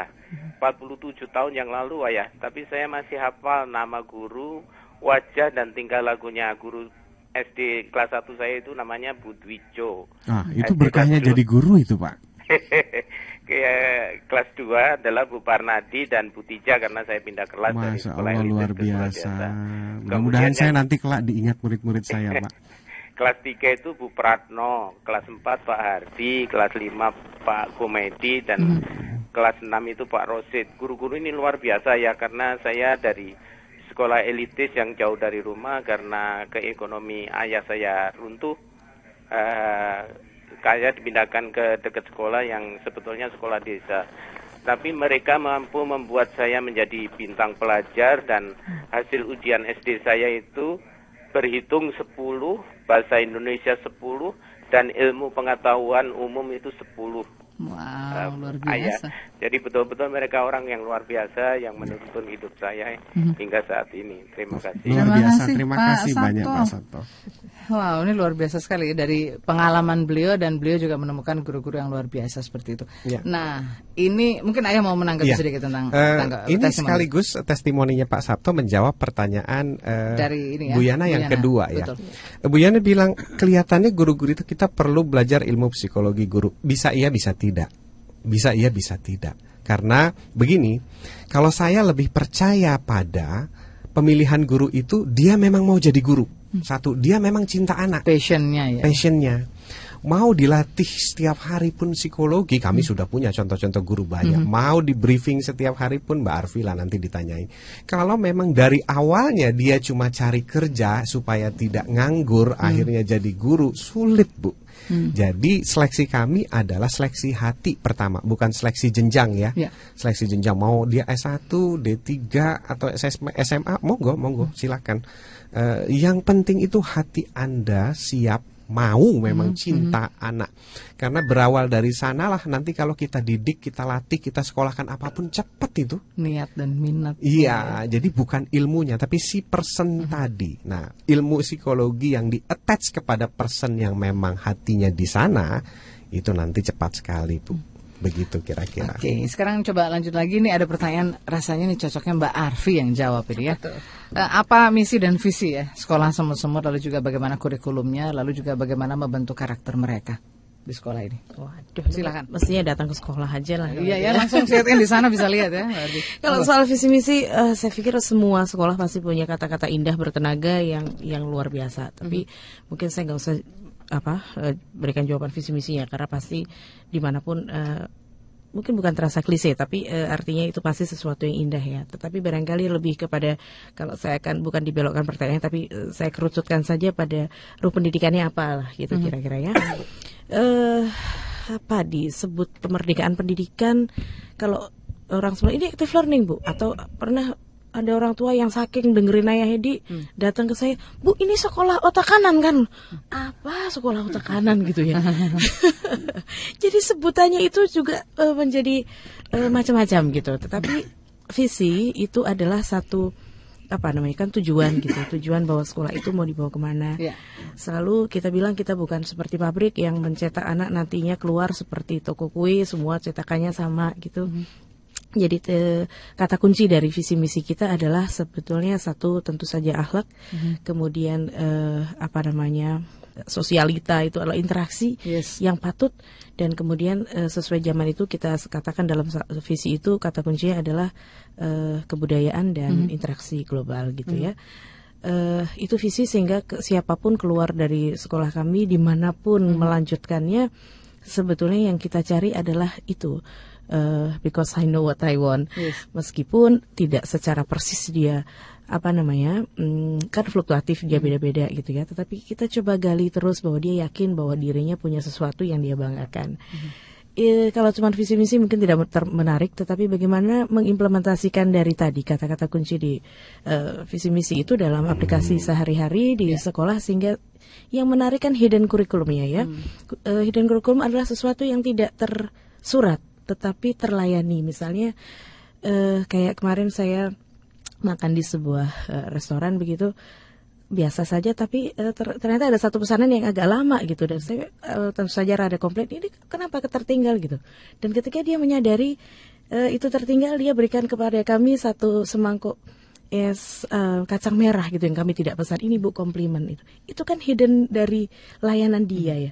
Nah kalau di sekolah banyak sekali hidden hidden kurikulum yang mereka siapkan yang disiapkan untuk hal-hal yang tak terduga. Tetapi selalu baliknya adalah eh, karena sekolah yang baik menurut saya sekolah yang makin besar memberikan hak-hak anaknya kembali pada mereka. Sehingga itu yang eh, visi misi itu selalu harus diarahkan pada apa nih yang terlayani. Karena memang tidak ada sesuatu SOP baku seperti halnya di sebuah korporasi barangkali. Terlalu banyak eh, hal-hal yang yang rasanya apa namanya kasus-kasus yang tak terduga bahkan yang tidak bisa diatur oleh hanya sebuah kata-kata saja. Tetapi bagaimana memaknai itu bagaimana tadi apa yang kedua membangun karakter Eh, terakhir juga saya bilang, oke karakter ini sekarang menjadi pembicaraan di mana-mana dan akhirnya menjadi brand atau jualan sekolah yang bertenaga kata-kata eh, karakter gitu ya. Tapi saya akhirnya ketemu dengan satu tokoh, mungkin saya sebut namanya Bapak Fidelis Waru. Kalau sedang mendengarkan, apa kabar Bapak? Itu saya setuju dengan beliau. Ayo kurikulum ja- eh, apa namanya karakter jangan dikurikulumkan, karena nanti di kelas ini kan memang tahun depan akan membuat kurikulum karakter. Begitu ini dikurikulumkan akan muncul satu ujian yang menilai itu kurikulum apa namanya karakter. Akhirnya karakter hanya kemudian di, dinilai di di atas kertas kan, mungkin bahkan dengan pilihan-pilihan ganda yang tidak jadi sebuah total action. Ini yang tidak bisa dalam satu kurikulum itu.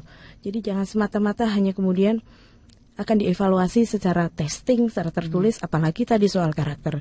Nanti kalau di sekolah itu hanya melabelkan sekolah berkarakter semata-mata, kemudian akan ada guru mata pelajaran karakter. Dan guru itu saja yang kemudian me- memberikan aplikasi atau apa namanya me- menghantarkan energi karakter. Sedangkan guru lain, Yes. ya itu antara lain eh, kenapa jangan dikurikulumkan, dikurikulumkan, tetapi menjadi total action. Banyak hal yang bisa menjadi total action dalam karakter. Jadi kalau pertanyaannya adalah karakter, dibangun gitu bukan dikurikulumkan jadi mencari kurikulum jangan hanya mencari yang di atas kertas tetapi cari sesuatu yang action action tadi Hmm, jadi mungkin lebih ke aplikasinya begitu ya. iya Baik, terima kasih untuk yang sudah tadi eh, bertanya dan semoga ini juga sudah menjawab eh, dari 0856 754 dan seterusnya. Waktunya kita lewatkan dulu beberapa informasi berikut ini tetap bersama kami. Terima kasih semua listener tanpa terasa perbincangan ini sudah mengantarkan kita sampai di menit ke-21 dari pukul 21 malam tapi jangan khawatir masih ada beberapa sesi jadi pastikan masih terus bisa mengikuti perbincangan ini dan kita akan siarkan kembali eh, tentunya siaran ini pada hari Sabtu eh, pukul 10 sampai dengan 12 waktu Indonesia Barat. Kita kembali ke Ayah Edi. Nah, Ayah tadi katakanlah eh, beliau tadi bertanya juga kepada Mbak Arfi bahwa bagaimana sebetulnya kurikulum lalu juga tadi apakah uh, perlunya uh, begitu ya membangun sebuah karakter. Nah ini apa yang perlu juga mungkin kita uh, sikapi dari hal ini ya. Kurikulum katakanlah seperti itu. Iya, baik. Saya pun saat ini sedang merancang atau mengutrak-atrik ya kurikulum gitu. Jadi apa sih kurikulum? Eh, saya ambil dari basic pemahaman kurikulum yang dulu pernah dibangun oleh eh, founding fathernya. Kurikulum itu apa sih? Kurikulum itu basicnya pengalaman, mbak. Jadi pengalaman. Jadi itu diambil dari kata pengalaman. Nah, pengalaman yang dirancang dalam bentuk pembelajaran. Jadi harusnya kurikulum itu experience. Gitu. Jadi eh, tugas kita ini memperkirakan nanti mereka akan mengalami apa saja dalam kehidupan. Nah, itu disusun ke dalam bentuk kurikulum.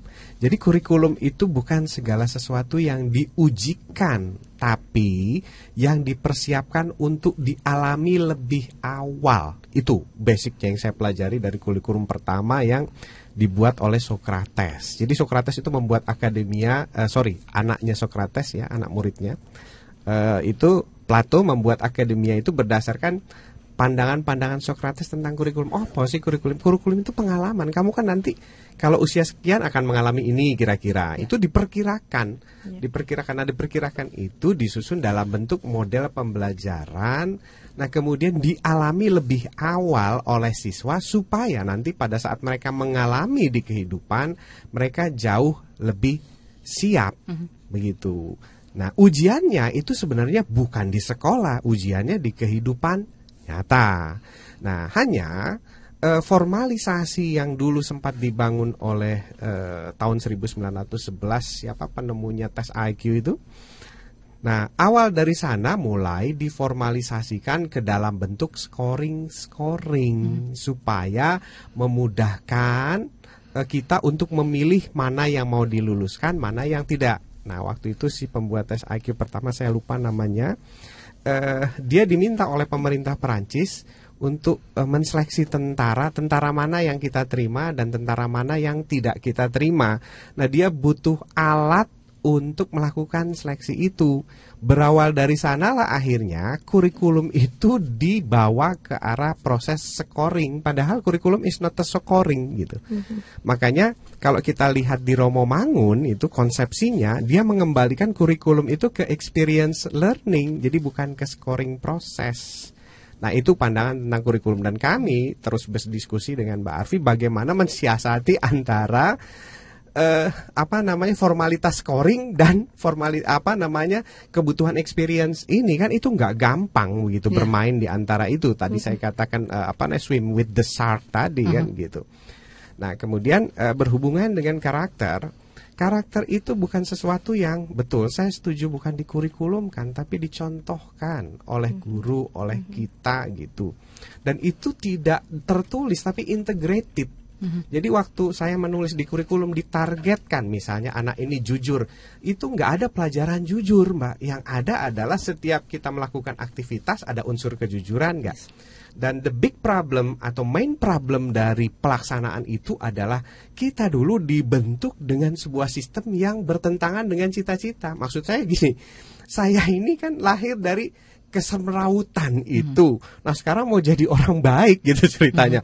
Sebenarnya perjuangan terbesar di situ. Saya nggak tahu mungkin Mbak Arfi punya pandangan, tapi saya merasakan bahwa membuat teacher-teacher saya ini jujur, kemudian konsisten itu jauh lebih berat karena kan kita dibentuk oleh sebuah sistem yang aut-autan gitu. Nah, kita inginnya sih meng-cut off proses itu melalui eh, dua tahap tadi. Yang pertama experience by kurikulum, yang kedua integrated eh, apa namanya? kurikulum integrated.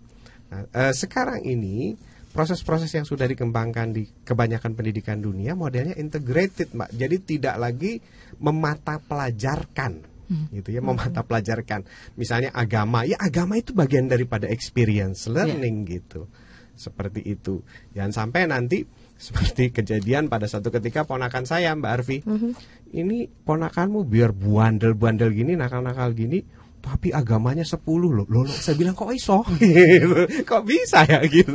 Jadi antara nilai 10 di agama dengan tingkah lakunya nggak sinkron gitu. Ya itu disebabkan karena kurikulum itu is not life learning experience tapi lebih ke scoring system gitu. Jadi Bisa mungkin dibantu. harus di ini dipilah gitu mbak. Ya, eh, bisa dibantu dari sisi kurikulum dipetakan dari eh, apa manajemen korporasi ada yang namanya curriculum tree. Pohon kurikulum itu sekarang bisa digambar dalam graphic design dan begitu gampang terlihat. Di akar itu harus sesuatu yang eh, value, value yang paling kuat. Biasanya di situlah muncul akhlak, kejujuran, values lah pokoknya, belief di situ. Di batang kemudian ada yang komunikasi, masih begitu. Letaknya mata pelajaran itu hanya di ranting-ranting saja dan daun-daun itu eh, adalah metode-metodenya. Analoginya adalah eh, sulit mana mengajarkan kejujuran dengan mate- matematik- matematika, sulit mana mengajar matematika dan kejujuran gitu loh. Semua jawabannya adalah lebih sulit ngajar kejujuran gitu. Artinya kurikulum itu silahkan di breakdown oleh para praktisi sekolah itu menjadi satu peta atau grafik desain tadi dalam kurikulum tree, pohon kurikulum yang kemudian bisa dilihat semua orang bahwa di sekolah itu yang paling kuat di akarnya adalah belief, adalah value di mana pun. Sampai sekarang pasti kita bisa membuktikan sepintar apa pun orang kalau tidak ada value-nya gitu tetap tidak ber- tidak menarik Tidak bahkan menjadi tidak berhasil sesuatu yang itu tidak ya, menjadi Mbak? sesuatu Karena Bencana, Mbak. Oh, malah jadi bencana. ya? Oke, tapi sekarang bagaimana dengan Pak Mizanul sendiri yang tentunya sudah ini ya merasakan begitu ya apa yang sudah diberikan mungkin sistem dan kurikulum di sana. Nah, orang tua sendiri sudah melihat bagaimana sih Pak sebetulnya apa yang yang mungkin eh, outcome yang sudah di- dicapai gitu atau yang sudah dihasilkan. Apa yang bisa Bapak lihat dari putra putri Bapak? Kalau yang saya lihat ya, saya sebenarnya nggak tahu apa yang ada di dalam sana itu saya nggak tahu. Tapi yang saya tahu, dari kejauhan. ah, itu kan itu kan fisik. Yes. Ah, Tapi yang saya lihat adalah resultnya. Oke. saya Hasilnya melihat gitu ya. iya. Yang saya lihat adalah bahwa anak saya eh, berkembang sesuai dengan yang saya harapkan. Ini yang penting buat saya. Ya. Saya nggak tahu detail sehari-hari Bu Arfi ngajarin apa aja, anak saya diapain sama dia. Pokoknya Nggak masakannya enak saya. gitu ya. Nggak tahu juga bagaimana cara Nah. masaknya ya. Dengan melihat resultnya ini, saya tahu pasti proses dalam benar. Ya. Ini yang poin yang yang saya yang saya tangkap, yang saya pegang itu aja. Hmm. Tapi bagaimana itu supaya juga tetap inline di dalam rumah? Ini kan pasti ada sinergi yang harus tetap bisa dijaga. Nah itu yang saya bilang tadi. Ini resultnya ini sinergi dengan saya gitu. itu yang saya maksudkan tadi. Result yang saya dapatkan ini adalah sinergi itu dengan yang yang diterapkan di, di Iya, rumah. ya? saya merasakan itu yang saya harapkan gitu. Itu yang saya inginkan gitu. Saya nggak mau anak saya terjebak dalam kondisi wajib ini, harus bisa ini, harus itu. Saya nggak mau sampai ke sana. Dan itu terjadi gitu. Dan saya itu yang saya bilang tadi, ya sesuai dengan yang saya harapkan. Jadi semuanya is by process gitu ya, ada learning processnya ya. Oke. Baik, kita juga masih akan melalui proses eh, pada tahapan berikut masih ada dua sesi lagi ya. ya. Masih mau ngobrol lagi, tapi ternyata waktunya juga eh, sudah berbagi informasi. Tapi sebelumnya sudah ada penelpon yang ingin ngobrol dengan kita. Selamat malam. Ah, Oke, sayang sekali terputus. Nanti bisa dicoba kembali di sesi berikut selepas beberapa pesan berikut ini. Kita masih kembali untuk Anda dan ternyata ini malam Selasa yang cukup luar biasa begitu karena kita bukan oh, malam Rabu justru ya.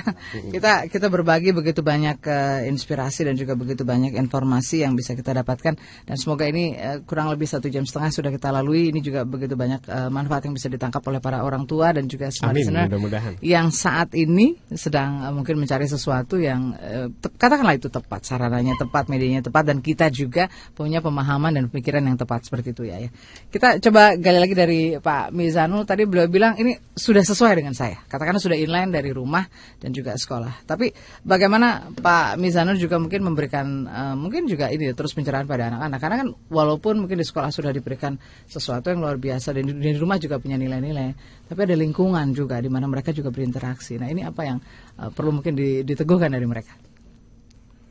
Nah, ini yang masalah berinteraksi dengan lingkungan ini. yes. Ini salah satu yang juga menjadi apa ya problem kita orang tua ya.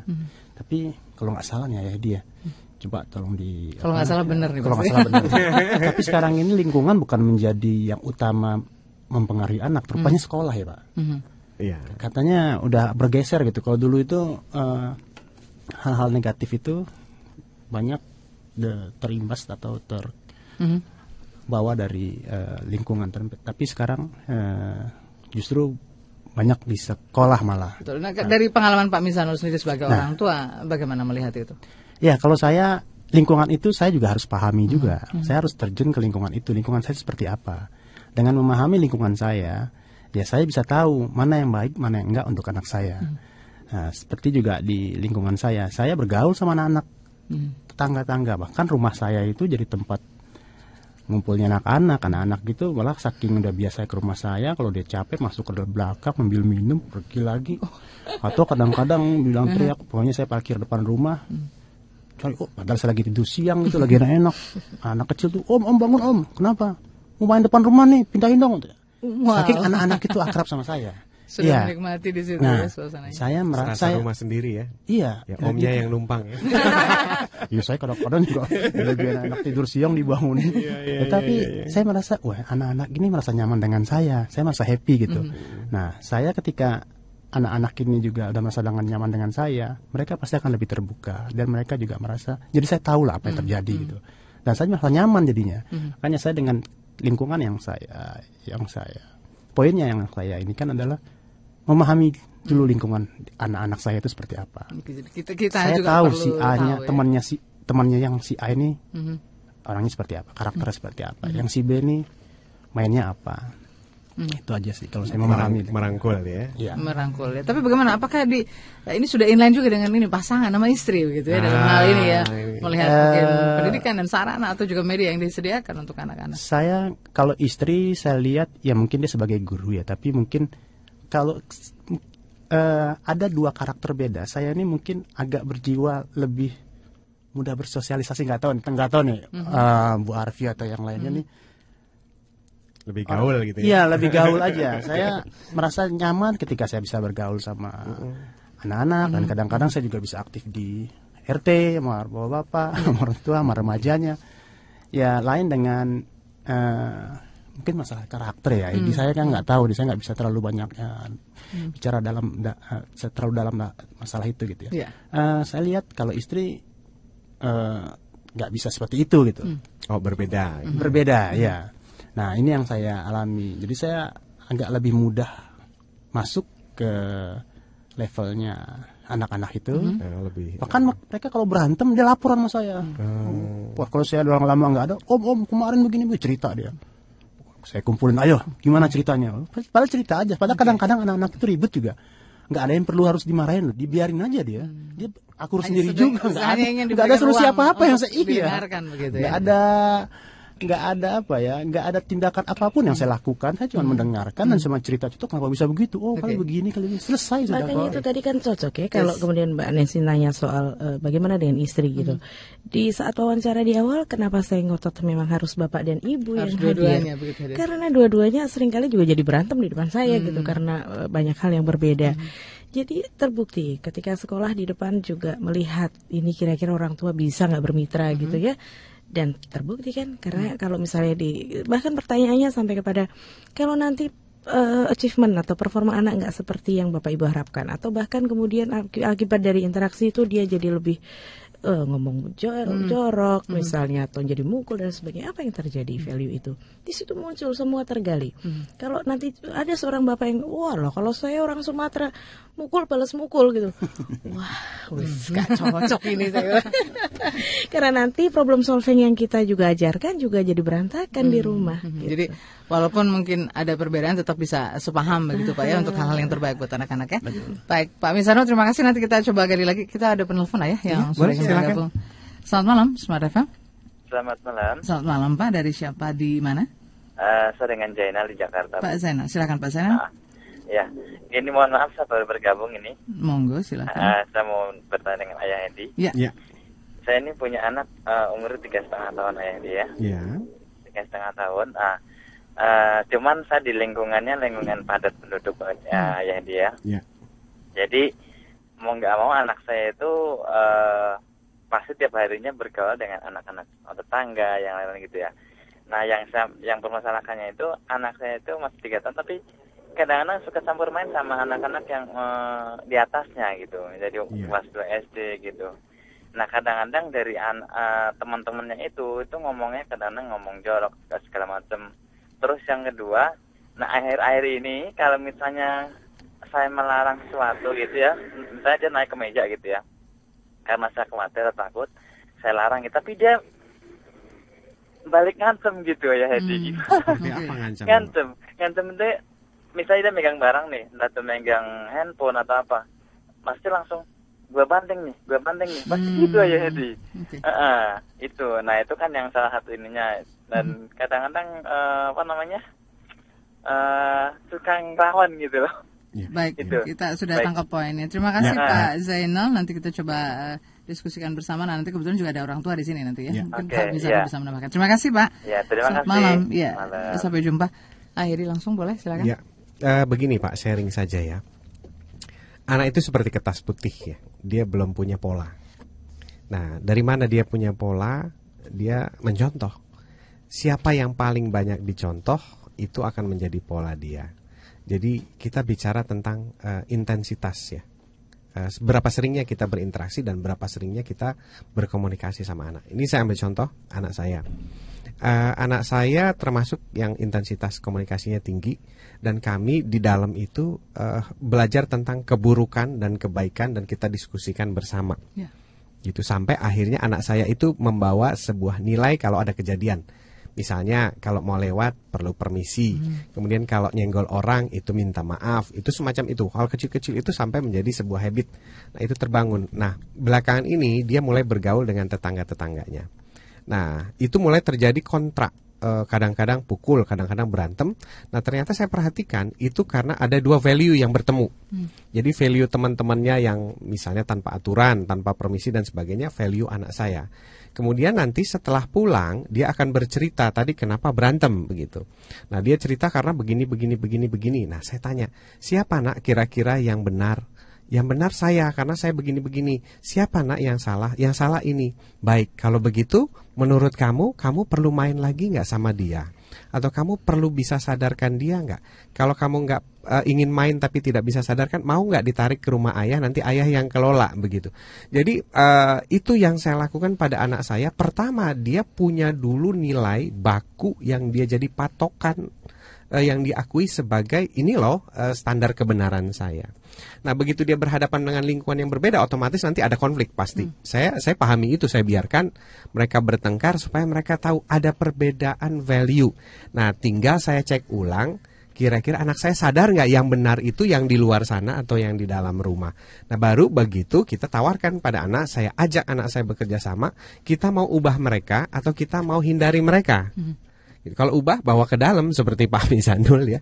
Ya. Saya dulu juga sering tuh kalau ada anak-anak bermasalah, saya bawa ke rumah, saya kumpulkan, saya detect masalahnya apakah dia sering dipukul orang tuanya, apakah begini-begini rata-rata bisa dirubah itu. Bisa dirubah di rumah kita bisa Menelusuri dirubah. ini ya. Iya dan kita bisa tahu nih oh problem eh, us apa yang ngomong kotor ini pelakunya si ini yang ditiru anak saya dan itu kita ubah si anaknya dan anak kita eh, otomatis akan eh, apa namanya bisa terselamatkan. Nah, itu adalah metodologinya, Pak. Jadi kalau misalnya anak Bapak, anak Pak Zainal seperti itu, saya eh, agak perlu mengetahui seperti apa Bapak berkomunikasi dengan anak, berapa sering, kemudian sudahkah Bapak membangun sebuah budaya di dalam rumah tentang benar salah, etika dan sebagainya dan seberapa kompak Bapak sama istri. Karena ini kunci-kunci gitu. Kalau bapak sudah duluan menanamkan, maka si anak itu akan bilang, kakak itu tadi, ya anak saya selalu cerita, kakak itu tadi masa main ambil tanpa bilang boleh atau tidak, begitu. Nah sementara kami sudah punya habit kalau mau ambil sesuatu, tanya dulu boleh atau tidak. Terus gimana mas? Nggak boleh. Terus aku rebut, terus aku bilang kakak harus minta maaf, gitu. Terus dia mau minta maaf nggak? Tidak. Nah menurut kamu, kamu mau main lagi sama dia? Atau kita mau ubah dia gitu. Jadi anak kecil yang usia lima tahun ya, kebetulan anak saya lima tahun sama enam tahun setengah itu sudah bisa kita ajak untuk mempengaruhi lingkungan dan bekerja sama dengan lingkungan. Nah, saya yakin kuncinya ada di keluarga. Nah, kunci kedua adalah di sekolah. Ya. Kenapa saya mengatakan kunci kedua ada di sekolah? Karena sekolah itu tidak bisa diharapkan banyak kecuali kalau ownernya memang peduli ke sana kan gitu. Nah, makanya eh, kalau ownernya peduli ke sana, anak kita di rumah dapat, di sekolah dapat, sudahlah lingkungan tuh encer gitu ya kalau bahasa bahasa gampangannya gitu. Karena dia sudah dikuatkan di sekolah dan di rumah begitu menghadapkan yang salah di lingkungan rumah, dia biasanya akan pengaruhi lingkungan rumahnya. Kira-kira eh, konstelasinya seperti itu Pak Zainal. Oke, yang perlu kita semoga pahami. menjawab Pak Zainal. Nanti mungkin ada yang ingin menambahkan dari Mbak Arfi atau juga eh, Pak Misalnya nanti kita akan coba gali di eh, selepas beberapa pesan berikut karena waktunya kita berbagi lagi informasi berikut ini. Oke, kita masih bersama Anda. Tapi yang pasti kita masih akan eh, mengulas dan juga nanti akan mencari sebuah intisarinya. Apa sih sebetulnya yang perlu kita eh, pahami dari sisi orang tua untuk memberikan eh, makna sesungguhnya dari sekolah itu sendiri dan apa yang harus mereka lakukan dan anak-anak akhirnya tahu gitu ya apa yang mereka inginkan dan eh, bahwa ini menjadi sarana yang tepat untuk eh, mewujudkan apa yang mereka inginkan. Masih bersama Ayah Edi dan juga masih bersama eh, Mbak Arfi. Eh, eh, beliau adalah direktur sekolah sebut-sebut dan juga masih bersama bersama Pak Mizanul Hakim. Beliau orang tua eh, orang tua murid yang sudah eh, merasakan bagaimana begitu kurikulum yang coba diterapkan di sekolah sebut-sebut dan hasilnya memang sesuai dengan keinginan beliau seperti itu bahwa anak-anak memang harus merasa nyaman ya, ya. jadi di rumah dan di sekolah ini memang harus selaras begitu anak-anak jadi tetap bisa seperti dunianya. Kita masih akan menjawab beberapa pertanyaan yang juga sudah dikirimkan melalui SMS. Kita ke Pertanyaan berikut dari 0852 5587 dan seterusnya. Nah, Ayah, bagaimana cara kita agar kita bisa tetap eh, sabar dan tidak terpancing emosi saat mendidik anak-anak? Ada dua jawaban eh, untuk yang di rumah mungkin saya, untuk yang di sekolah Mbak Arfi. Karena Mbak Arfi ini anaknya banyak di sekolah gitu dan bermacam-macam. Eh, orang tidak sabar itu sebabnya cuma dua, kalau menurut saya, pandangan saya, pengalaman saya. Yang pertama itu kelelahan, gitu. Jadi kalau kita lagi capek banget gitu, siapa jenis orangnya itu pasti sensitif itu. Jadi cepat marah Ya. capek banget lagi pengen istirahat gitu. Jadi eh, untuk supaya kita tidak marah, maka keluarga kita itu harus jadi satu tim. Jadi siapa yang kira-kira capeknya agak mendingan, ya minta tolong dipegang dulu ya anak-anak gitu. Kalau istri kita kira-kira lagi agak-agak eh, luang atau lagi fit, minta tolong ya satu jam saja saya istirahat satu jam saja untuk rest. Kalau benar-benar tidur lelap itu cukup saya pikir ya. Saya sering melakukan itu. Jadi kalau pulang talk show atau apa gitu, nak ayah minta tolong nggak diganggu anak-anak ngerti loh mbak lama-lama itu. Eh, satu jam saja. Nanti kalau pintu udah kebuka, kayak boleh mereka teriak, wah ayah udah bangun gitu. Tapi mereka hargai betul satu jam saya itu. Jadi itu adalah eh, resep pertama. Resep kedua adalah mindset, gitu. Cara berpikir yang keliru dalam melihat anak. Nah itu yang harus kita perbaiki. Misalnya begini, ini anakku yang nomor dua kok nakal banget. Nah itu nakal kita ganti mindsetnya menjadi anak yang kreatif. Kalau nakal pasti kita tindakannya akan represif ke anak Ya. itu. Tapi kalau kreatif sebenarnya ini anak maunya apa sih? Nah, kalau maunya apa, apa yang saya bisa fasilitasi dan salurkan kan positif arahnya. Jadi kita nggak jadi marah, justru yang keluar di kepala itu energi kreatif. Tapi kalau nakal itu tidak buru-buru diganti menjadi kreatif, maka kepala kita akan segera, hmm, apa yang saya bisa tekan ini, apa yang saya bisa hukum kepada anak saya. Nah, kalau dua itu segera kita bisa sadari dalam buku saya disebut eh, keadaan mind in mind. Jadi pikiran kita ini ada dua, pikiran yang sedang muncul dan pikiran yang mengawasi pikiran yang muncul. Nah, pikiran yang kedua yang mengawasi ini kalau dia cepat terjaga, maka kita selamat, nggak jadi marah. Tapi kalau pikiran yang kedua ini nggak mengambil action cepat, maka keburu kita meledak. Jadi sebelum meledak itu sebenarnya ada jeda, ada break bahwa eh gitu, kamu mau melakukan A atau B. Nah itu eh, yang saya alami dalam mendidik anak saya di rumah, keluarga dan sebagainya, yang saya sebut sebagai manajemen emosi. Nah mungkin Mbak Arfi punya Di pengalaman sekolah gimana di manajemen sekolah seperti emosinya, apa gitu itu ya? karena banyak gitu. complicated ya. gitu. Masih bisa tersenyum aja udah bagus loh malah. Benar nggak guru nggak boleh marah gitu kan? Sebetulnya iya marah sih wan manusiawi lah sebetulnya ya bagaimana marahnya. Tapi di sekolah dengan 20 anak di kelas 20 pola asuh loh, 20 gaya loh Iya. gitu ya. Kuncinya memang balik lagi pada tadi guru. Mungkin secara berkelakar memang guru itu terbagi empat kan. Ada guru dasar itu dari awalnya dia lahir udah ada capnya guru gitu ya. Memang dari sononya dia guru, bapak ibunya guru, saudara cangcingnya guru misalnya. Ada guru bayar gitu ya yang ah, ngitung-ngitung melulu pulang jam sekian dapatnya sekian. Tapi yang paling banyak juga termasuk di sekolah saya kan guru nyasar sebenarnya. Sekolahnya di mana udah jadi presenter udah jadi ini balik lagi jadi guru gitu. Tapi harus Nggak menjadi nyindir saya. Nggak udah ya. Nggak nyindir. Saya juga jangan kesindir juga guru nyasar nggak apa-apa asal yang terakhir harus jadi guru benar. Semua harus menuju guru benar. Mau dia mau jadi dasar mau Bayar. apa, bayar mau nyasar ini berkelakar begitulah. Tapi kadang-kadang guru kalau dibegitukan mereka tersenyum-senyum. Eh, yang harus dicari kan itu. Tadi dia mengerti nggak makna dia jadi guru. Sangat berbeda karena itu eh, kalau di sekolah sabar seperti apa ya memang harus memilih guru-guru yang passionnya adalah ketika harus beragam-ragam anak itu berbagai gaya itu dia harus eh, cepat gitu loh eh, apa memahami itu sebagai sesuatu yang yang asik aja jadi kalau cuma diselesaikan dengan marah Iya, nanti nggak cocok tadi sama pasien di, di rumah juga kan. Jadi eh, penanganannya tetap pada ada rulesnya, ada ada aturan aturannya bahkan kemudian harus dibikin kalau anak ngomong ini guru ngomong apa gitu. Coba kan tetap aja pada impulsif impulsif anak yang eh, apa mengencourage guru untuk marah itu kan tetap setiap hari ada. Hanya bagaimana mengelola itu menjadi dibungkus lagi, re, re-wrapping lagi, dibungkus lagi pemaknaannya menjadi sesuatu yang bermakna. Itu saja sebenarnya. Tapi kalau memang marah rasanya tidak akan menyelesaikan masalah di mana pun kan. Jadi kalau tadi pertanyaannya bagaimana menjadi sabar, adalah latihannya memang menjadi sabar gitu. Jadi yang bisa dilakukan kesabaran-kesabaran itu kan bisa bisa dilatih kan ya, kayak dia. Jadi eh, ta- tadi satu memilih guru benar, terus kemudian ya makin dilatihkan dengan banyak hal yang membuat dia paham apa yang dilakukan itu pasti ada maknanya tadi. Kalau tadi nakal segala, apa gampangannya nakal gitu ya.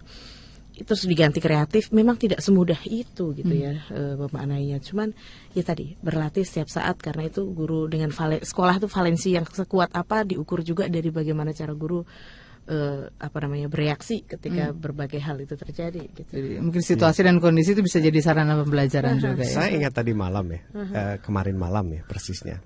Eh, kenapa saya katakan mindset? Setengah 12 malam, anak saya kan tidurnya sama saya, eh, Dimas. Setengah 12 malam itu kakinya masih ngangkat, palanya di bawah sambil ngoceh. Ah, dak duk dak duk diadukan ke tembok. Padahal itu udah tingkat kelelahan saya yang paling tinggi itu. Eh, istri saya sudah tertidur, ada kakaknya sudah tertidur, dia masih bak buk bak buk bak buk bak buk bak buk. Nah, eh, di situ saya punya pilihan. Apakah saya akan melakukan tindakan represif? Saya bilang diam, kamu tidur, Ah, atau saya melakukan pilihan lain yang tadi mengubah mindset. Akhirnya saya memilih mengubah mindset. Dalam kecapean saya dan kengantukan saya langsung berpikir, kenapa setengah 12 dia masih kuat seperti ini? Saya langsung ingat, oh iya peredaran darahnya masih lancar, metabolismenya tinggi, belum tersumbat oleh kolesterol dan sebagainya. Itulah sebabnya setengah 12 masih kencang. Masih ini ya. ya. Akhirnya saya eh punya inisiatif. Nah itulah kembalinya kalau begitu mindset dirubah positif itu yang keluar tuh inisiatif, nggak jadi marah. Akhirnya saya bilang, nah Dimas, Dimas mau digarukin sama ayah, mau dipijitin sama ayah, mau dielus-elus atau diusap-usap. Nah dari situlah mulai duk duk duk duk kakinya yang di ketembok itu ya, palanya di bawah, Langsung kakinya ke ya. tembok, langsung dia tengkurap, minta digaruk-garuk dan 12 setengah jam lah kira-kira dari prosesi itu dia tertidur. Nah itu itu real ya pengalaman baru kemarin malam itu. Nah itu jadi buat saya itu pembelajaran. Makanya saya selalu katakan saya nggak pernah bisa jadi sempurna, tapi saya akan selalu belajar setiap hari dengan anak saya dan dialah gurunya buat saya begitu. Nah itulah kenapa saya katakan mindset itu benar-benar. Jadi waktu ada kejadian seperti itu, eh, pikiran kedua saya langsung bilang, ayo kamu kamu mau milih mindset yang mana nih? Gitu. Karena itu gampang sekali. Dan Saya itu bisa dilatihkan kan? bisa dilatih. Saya tinggal Pilihan bilang ya. aja, kamu diam, tutup selimut. Ini kalau ada berisik, kamu boleh keluar. Nah, itu pilihan. Betul. Nah, tapi saya tadi, kemarin malam nggak pilih itu. Dan akhirnya damai dengan tidur sampai pagi nempel terus sama saya. Dan saya juga punya pilihan, rasanya kita memang harus sudah segera mengakhirin. Waktu tinggal beberapa saat lagi. Iya, iya, oke, Tapi dari oke, tadi oke. kan kita bicara soal sekolah semut-semut. Nah ini di mana? Lalu ini kira-kira tingkat sekolahnya apa saja mungkin yang bisa juga nanti menjadi salah satu ya, ya, ya? Persis. Pilihan, Pertanyaannya pilihan cerdas karena takutnya orang mengira di bawah tanah. Pohon. Silakan. Oke, di Susut memang sampai sekarang masih di lokasi di Depok begitu ya, di persisnya di Jalan Industri Kapal Dalam nomor 25A RTM ke Kelapa 2 Cimanggis Depok. Eh, kemudian jenjangnya dari eh, komunitas bermain playgroup sampai sekarang ada SMP. Tetapi saya masih asik nih SMP ini kita ingin mengulang kembali seperti dulu ketika membangun SD seperti apa eh, tadi mungkin masih dibilangnya idealisme ya. Jadi lagi memilih lagi nih hanya anak-anak yang memang dengan passion yang sama untuk bisa bergabung di SMP karena supaya tapi asik nih tadi kalau waktu jeda tadi ayah Hedi bilang kritisnya di SMP ini sebenarnya. Jadi- Tantangan tersendiri ya. Tapi kalau boleh tahu mungkin line telepon atau juga mungkin uh, ada sarana yang bisa telepon tentu melihat saja. gitu ya. Gitu ya, di- sekolah semut-semut. Eh, telepon saja di 877 15920 atau di 702 1363. Mhm. Itu untuk teleponnya, selebihnya saya lebih senang memang kita ketemu gitu ya. Bukan hanya berdasarkan eh, apa namanya? katanya-katanya tetapi ketemu dan itu di situlah. Jadi boleh jalan-jalan ke Depok nanti ya. Ke Depok. Itu ancar-ancarnya di Depok mana? Depok luas loh, Mbak. Eh, tempat itu Susno menginap sekarang nggak jauh dari situ jadi di ada di Brimob situ eh, kemudian perempatan S- Oh, Gunadarma kita belok kanan eh, namanya jalan aks sorry dari akses UI itu belok kanan itu namanya Lafran Pani masuk saja dari situ nanti ketemu pelangnya semut-semut dan kalau sudah masuk situ akan ketemu satu kebun gitu ya Bukan kebun lagi udah sekolah sekarang ya. Tapi sekarang udah jadi sekolah. Oh, dulu kebun. memang kebun Oke, jadi sarana eh, telepon yang bisa dihubungi di 877-15920 ya, Mbak? Betul? Ya, betul. Ada yang satu lagi tadi, Mbak? Terlalu cepat jadinya saya agak-agak susah nulis. Ada website mungkin? 702 13416. Oke, kalau website silakan di semut-semut.org.id. Oke, jadi ada website yang mungkin jadi bisa lebih eh, melihat eh, banyak eh, di sana informasi yang bisa Anda dapatkan tentang sekolah semut-semut. Dan saya juga ingin berbagi nih ada tiga majalah Teacher Guide dan juga ada satu buku Ayah Edi akan saya persembahkan.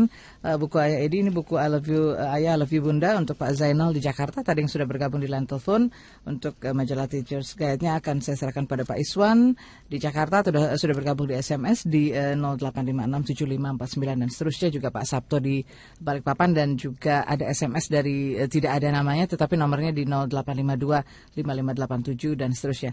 Untuk eh, Anda berempat nanti akan kami hubungi kembali untuk pengambilan hadiahnya. Terima kasih sudah eh, berbagi hal yang luar biasa dan ini menjadi manfaat. Amin, Semoga saja apa yang kita perbincangkan di dua jam ini. Ayah Edi terima kasih. Terima Pak Misalnya kasih terima kasih. Seperti senat. terima kasih. Mudah-mudahan nggak bosan-bosan ngobrol lagi dengan kita. Pak ya. Udah biasa jadinya ya.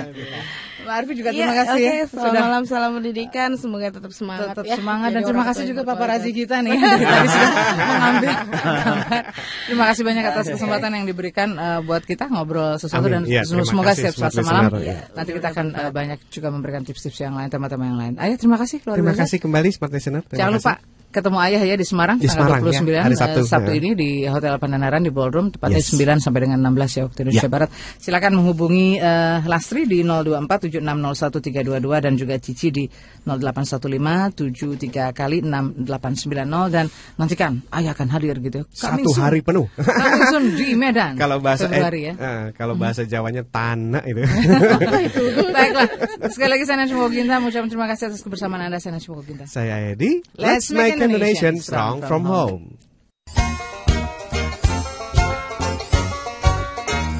Telah Anda ikuti Indonesian Strong from Home bersama Ayah Edi.